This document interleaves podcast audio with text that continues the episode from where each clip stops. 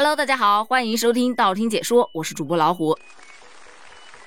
转眼之间又到了栀子花开的时节了，毕业生们也开始纷纷拍起了毕业照。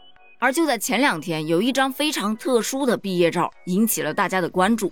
就在这张特殊的毕业照里面，有九位老师一字排开坐在前面，但是在他们的身后有且仅有一位学生，而且这是一位男学生。所以大家就纷纷猜测呀，是什么专业这么冷门呢？都只有一个男学生去报名。当答案揭晓的时候，大家纷纷觉得，嗯，难怪呢，因为这个小伙子报考的是早教专业。大家有调侃的说：“兄弟没逃过课，这大学白上了。”也有的说：“以后想同学聚会都找不到人，只能找老师们聚会了。”也有的表示羡慕啊，你这就是现代版的郭靖呢。有九名老师，而且还是一对一的指导，牛啊！但最多最多的还是惊讶，这男孩子为什么要去报考早教专业呢？其实大家有这种惊讶并不奇怪，因为女教师多，男教师少，已经成了一个非常常态化的现象了。根据可查到的二零一九年全国教育事业统计报告中的数据显示，全国高中、初中和小学阶段女性教师占比。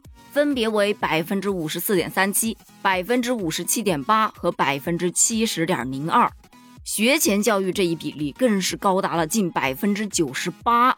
这还只是个大数据，如果细分到某地区或者是某学校的话，女教师的比例是远远高于上述总体的比例的。很多的小学可能都只有清一色的女教师。其实对于这个现象，我深有所感，因为我儿子他们班除了体育老师是男的。其他所有学科的老师全部都是女教师。我记得在我们上小学那个时候还没有这么夸张，最起码数学老师还是以男性比较居多的。根据数据显示，与二十年前相比，各个学段的男教师都减少了差不多二十个百分点呢。现在的高中老师分配我不太清楚，但是我上高中那会儿，我们班历史、地理、政治全部都是男老师，语数外全部都是女老师。那个时候是真没觉得男女老师的这个比例失衡，直到我自己步入职场做了一名幼教老师之后，我才发现这个问题。因为在幼教行业真的很少有男老师，除了体能老师，基本上男老师的比例可以说是微乎其微。在这跟大家分享一个故事，当时我们学校来了一批实习生，其中就有一个男孩子，他进班之后其实挺勤快的，属于眼里有活的那种。看到有什么需要帮助的，他都会去帮。小朋友如果有什么需求，他也是很快能反应过来。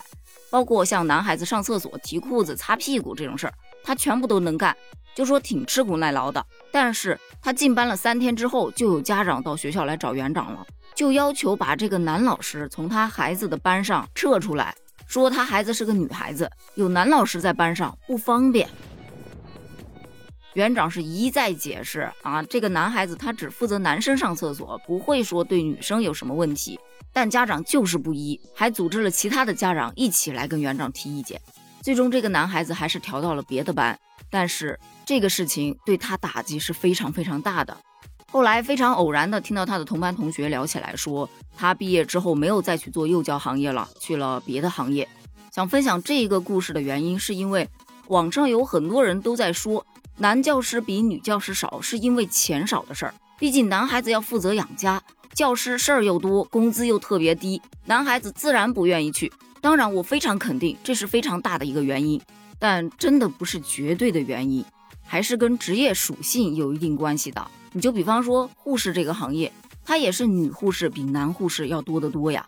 因为不管是幼教的女教师，还是说护士，她们都需要细心、细致、有耐心、有爱心。去照顾小孩子，或者是病人，或者是老人，而在这一个方面，女性确实是优于男性的。当然，这并不代表所有的男性他都比较粗心啊，还是有非常细心的男性的。看看我这求生欲，只能说啊，大部分是女性的耐心啊、细心啊，会比男性要好一点点。类比一下，你就好比矿工啊、建筑工啊，基本上是男性偏多，因为男性的体力、体能、力量方面，他肯定是比女性要高得多嘛。所以真的没必要像网上大家要求的那样，所有的行业都要男女一定平等。其实教书这个行业，我个人是觉得，你只要能把书教好，无所谓男女吧。只要学识过关，品行过关，你教学的方式方法，孩子们能接受，孩子们能喜欢，能教书育人，不就行了吗？真没必要把性别上纲上线。当然，我个人是非常非常赞同学校是需要男教师这个观念的，但竞争上岗各凭本事，没有必要为了能多招一些男老师，就给男性老师放宽条件，还是得凭真凭实学的。那么关于教师性别失衡的这个话题，你又是怎么看的呢？不要再告诉我是用眼睛看、用手机看、用平板看的好吗？欢迎在评论区留下你的观点哦，咱们评论区见，拜拜。